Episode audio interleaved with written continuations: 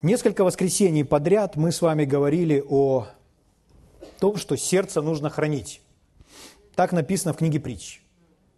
Книга притчи, 4 глава, 23 стих мы с вами читали. «Больше всего хранимого храни сердце твое, ибо из него источники жизни».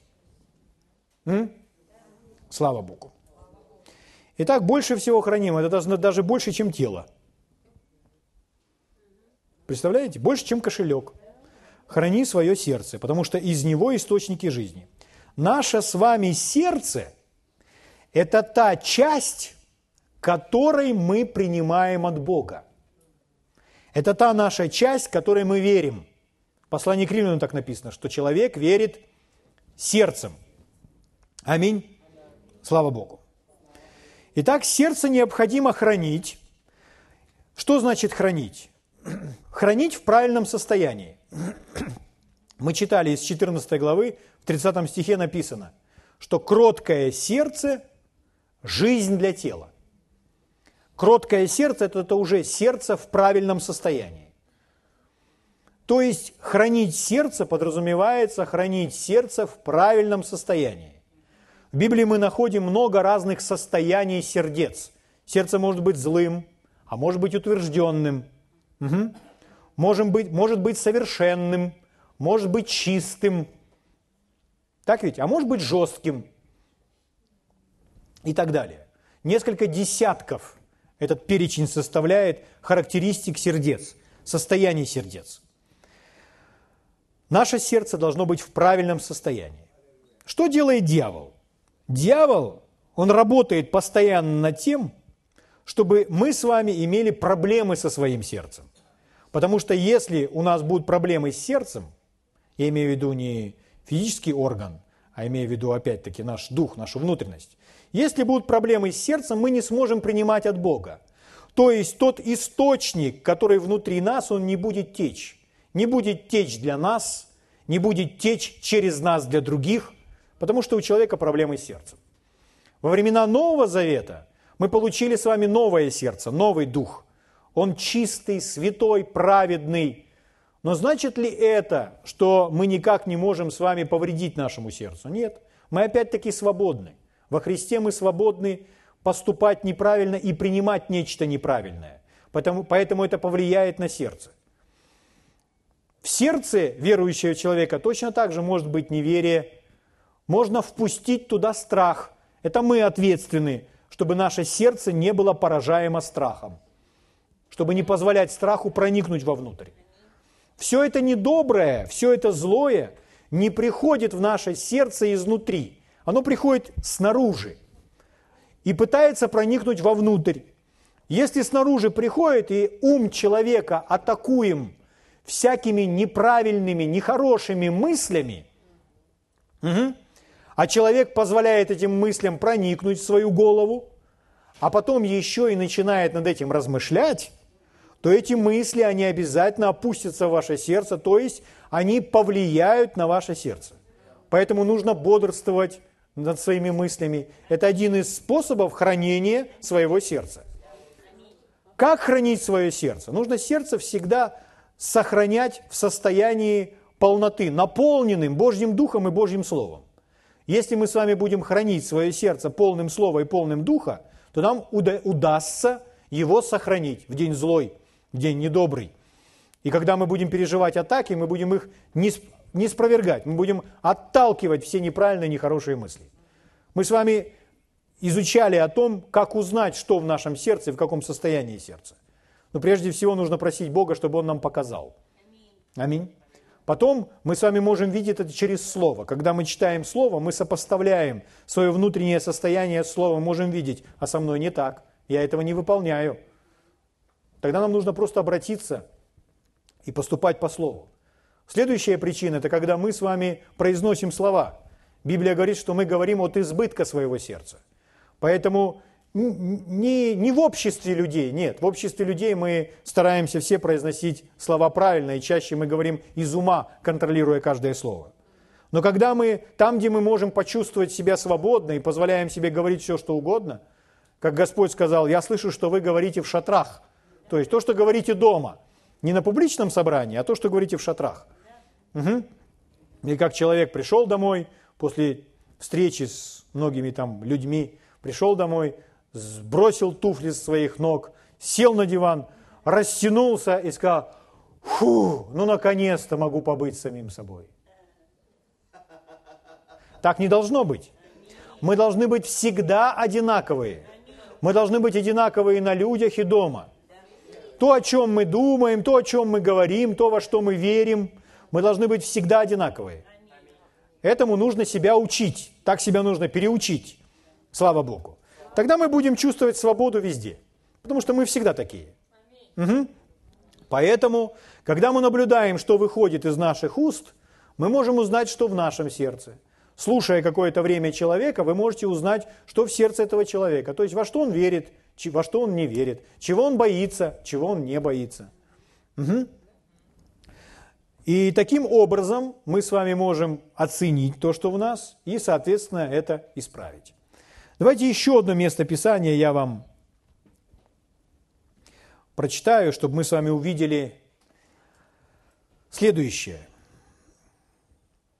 Сердце, наше с вами сердце, способно производить плоды в зависимости от его состояния.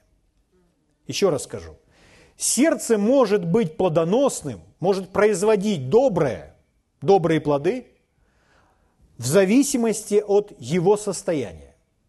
Если состояние сердца неправильное, то такое сердце не будет производить добрые плоды. Угу. Чтобы мы с вами были плодоносными, что для этого нужно? Только лишь сердце? Нет, туда нужно еще что-то вложить. Сердце должно быть чем-то наполнено – ну, мы понимаем, что сердце должно быть наполнено Богом, значит, должно быть наполнено Его Словом. Когда Иисус рассказывал эту притчу, которую мы называем с вами притчей о сеятеле, помните эту притчу? Это удивительная притча, которая рассказывает такие сокрытые, тайные, духовные проявления внутри человека, а Иисус-то все показал на простых примерах. Я бы хотел, чтобы мы с вами вместе ее прочитали, эту притчу.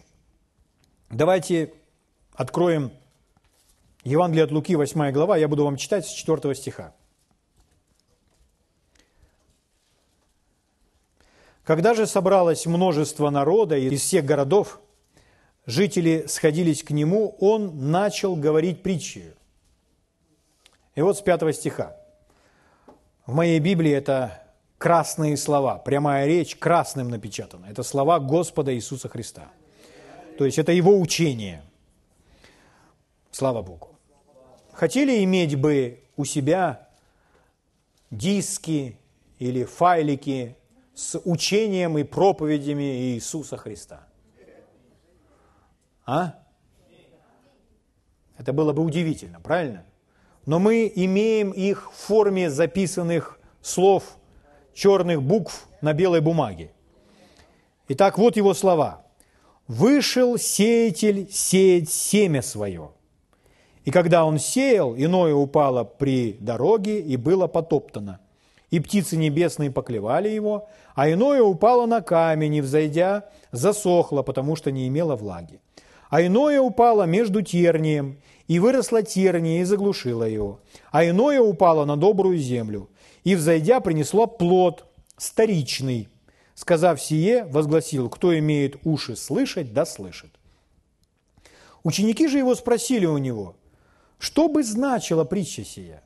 Он сказал, вам дано знать тайны Царствия Божьего, а прочим в притчах, так что они видя не видят и слыша не разумеют. Вот что значит притча сия. Семя есть Слово Божье. Семя есть Слово Божье. Это не единственное место Писания, когда Слово Божье сравнивается с семенем. Или семя представляет Слово Божье. Петр говорит об этом. Он говорит, что мы с вами были рождены не от семени нетленного, а от нетленного, от Слова Божьего – живого и пребывающего вовек. Знаете, что это значит? Подумайте, друзья мои. Есть очень много на этой земле разных семян. Если говорить о просто сельскохозяйственных культур, культурах, то много разных семян. Но я даже не об этом. Есть семя какой-то культуры, а есть, например, семя животного. И каждый вид животного имеет свое семя. Каким образом животные умножаются, размножаются на этой земле? Благодаря семени. Так же, как и огурцы. Если бы не было семян, мы бы лишились огурцов. Но так как есть семена, то животные размножаются. Так ведь? И семя каждого отдельного вида животного производит по виду породу своему. А есть семя человека. Как получается так, что люди тоже умножаются, плодятся по этой земле? Благодаря семени. Но это все тленные семена. Это все семена, которые подвержены тлению. То есть они могут, если не попадут не в ту среду, они просто умрут. И их просто, они просто прекратят свое существование. Угу. Но что касается Слова Божьего, то Слово Божье названо не тленным семенем, а нетленным. И нетленное семя Божьего Слова, оно также производит породу своему. То есть, как мы с вами родились естественно в этом теле. Семя нашего папы было посеяно в нашу маму. Наша мама нас носила внутри в начале, но мы там уже начали расти. Мы там уже появились. Бог дал этому жизнь свою. Так ведь? И так эта плоть маленькая там росла, росла, росла, росла. Потом мы вышли на этот свет через чрево наших мам. За нами ухаживали, кормили молочком. И вот мы с вами достигли зрелого возраста. И мы живем уже кто сколько на этой земле. Но откуда мы взялись? От семечки нашего папы, который носил его в себе. Угу. Так ведь было? Если бы не это семя, мы бы не появились на свет, нас бы не было. Как мы родились духовно? Точно так же. Духовно мы родились так, что в нас, в наше сердце проникло семя Бога, семя Слова Божьего. И это семя произвело в нас породу своему, свою жизнь. И называется это рождение свыше, новое рождение – Поэтому мы теперь природу в себе имеем, самого Бога. Но мы с вами рожденные свыше верующие. От семени нетленного Слова Божьего. Здесь Иисус использует опять эту иллюстрацию. Он говорит, что Слово Божье – это семя. И дальше он говорит следующее. Итак, мы прочитали. Семя есть Слово Божье. 12 стих. «Упавшее при пути». Итак, мы понимаем, что речь идет о посеве нетленного семени Слова Божьего, но на примере естественном. Упавшая при пути – это суть слушающие, которым потом приходит дьявол и уносит слово. Что там дальше у вас написано? Из сердца. Уносит слово из сердца. То есть мы, мы читали, что слово, сердце нужно хранить что сердце принимает семя Слова Божьего, и его нужно хранить. Нужно сохранить сердце и сохранить все семена, которые были туда посеяны. Каждое слово, которое было туда помещено. А что делает дьявол? А он так и норовит, как ворона, клюет на дороге где-то семена. Так и он норовит вытащить это семя из вашего сердца, чтобы они не уверовали и не спаслись. Если в сердце человека было похищено это семя, то он не может веровать. Вы скажете, а как это дьявол вытаскивает оттуда? Дьявол вытаскивает посредством лжи. Вы слышали о том, что Господь является целителем, а потом вы слышите что-то другое. Времена исцелений прошли, все это сказки. Когда вы, вы услышали, что все это сказки, и вы позволили этому у вас остаться – то в этот момент из вас похитили то, что было посеяно. И вас нужно опять начинать сеять, все заново. Вам опять нужно давать Божье Слово. Потому что посредством лжи из вас похитили то, что было посеяно. Вы уже разуверились, вы больше не верите в это. Но это не про вас. Угу. 13 стих. «А упавшие на камень – это те, которые, когда услышат слово, с радостью принимают». Здесь написано «с радостью принимают» и не написано, чем они принимают. Но мы подразумеваем, чем они принимают. Чем они принимают? Сердцем. Они принимают сердцем, потому что семя предназначено для сердца. Почва – это сердце. Иисус здесь описывает состояние сердец, разные виды почв, но которые, не имея корня и временем веруют, а во время искушения отпадают. Та же история. Сначала с радостью приняли, поверили, казалось бы, все было хорошо. Но когда пришло жизненное давление, когда пришло искушение, они поддались этому искушению и не сохранили в своем сердце то, что было туда посеяно. 14 стих. «А упавшие в тернии – это те, которые слушают Слово, но, отходя заботами, богатствами, наслаждениями житейскими, подавляются и не приносят плода». Тоже семя не приносит плод. Почему? Потому что у этого человека столько дел, и он Э, растрачивает всю свою энергию все свое внимание на менее значительные дела и не сохраняет ту веру, которая была в нем через посеянное Слово Божье. И в результате Слово Божье также не принесет плода. Его сердце такая почва не может производить. Чтобы хорошее, семя, хорошее семя, правильное семя производило, оно должно попасть в правильную почву. Мы все это знаем. Это верно точно так же и в духовном смысле со Словом Божьим и с состоянием нашего сердца. 15 стих. «А упавшая на добрую землю – это те, итак, кто это добрая почва, добрая земля? Смотрите очень внимательно. Это те, которые, услышав Слово, хранят его в добром и чистом сердце. Какое сердце должно быть? Доброе и чистое. Добром и чистом сердце. И приносят плод в терпении. Приносят плод в терпении. В терпении. Аминь. Но какое сердце? Доброе и чистое. Итак, друзья мои, состояние нашего сердца определит – будем мы приносить плод? Будет ли наше сердце производить доброе или не будет? Это зависит от состояния. Здесь из всех этих разных почв, которые перечислил Иисус, три из них, 75%, это почва, которая не приносит плода. С семенем все правильно и все нормально. С почвой неправильно. И эта почва не приносит плода. И только 25%. Четвертое, четвертый пример, который примел Иисус. Только эта почва приносит плод. Что это за почва?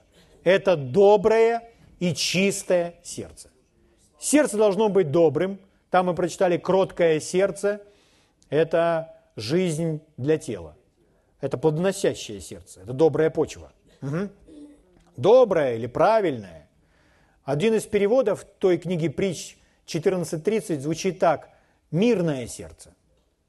Понимаете ли вы, что правильное сердце – это обязательно мирное сердце? Сердце в правильном состоянии – это сердце, которое в мире. Как сердце человека может быть в неправильном состоянии, рожденного свыше? Если человек позволит проникнуть в него через мысли – через внешнее давление, например, страху. Может ли христианин бояться? Может. Страх – это то же самое, что вера в Бога, а страх – это вера в дьявола. Страх – это вера в неудачу. В нашем сердце не должно быть страха. Иисус говорил своим ученикам, не позвольте вашим сердцам, ну там у нас написано, да не смущается сердце ваше. Не позвольте вашему сердцу бояться, беспокоиться. То есть это не должно проникнуть в наше сердце. Угу. Что еще? Если вы внимательно будете читать Библию, вы обнаружите, что когда человек лжет, когда человек обманывает, это также поражает его сердце. Мы читали с вами историю о рожденных свыше, о крещенных Духом Святым, Анании и Сапфире, которые позволили сатане вложить в свое сердце мысль солгать Духу Святому. Когда вы изучаете вопрос лжи, это не то, что Богу не нравится. Когда речь идет о лжи или обмане, то Библия говорит, что Бог ненавидит ложь. Когда Библия говорит о лжи, то лжет дьявол, потому что он отец лжи. Поэтому мы с вами не то, что не должны верить в ложь, мы не должны сами лгать. Мы не должны сами обманывать. Если человек обманывает даже в маленьких вещах, это неправильно, друзья мои. За это нужно покаяться. Библия говорит, в послании к евреям написано, что если мы покаемся, будучи верующими людьми, то кровь Иисуса Христа очистит нас от всякой скверны плоти и духа. Какая скверна духа может быть у рожденного свыше человека? Когда он согрешает и позволяет своему, в свое сердце проникать чему-то недоброму. Делает ли это его неспасенным человеком? Лишает ли это его рождения свыше? Нет.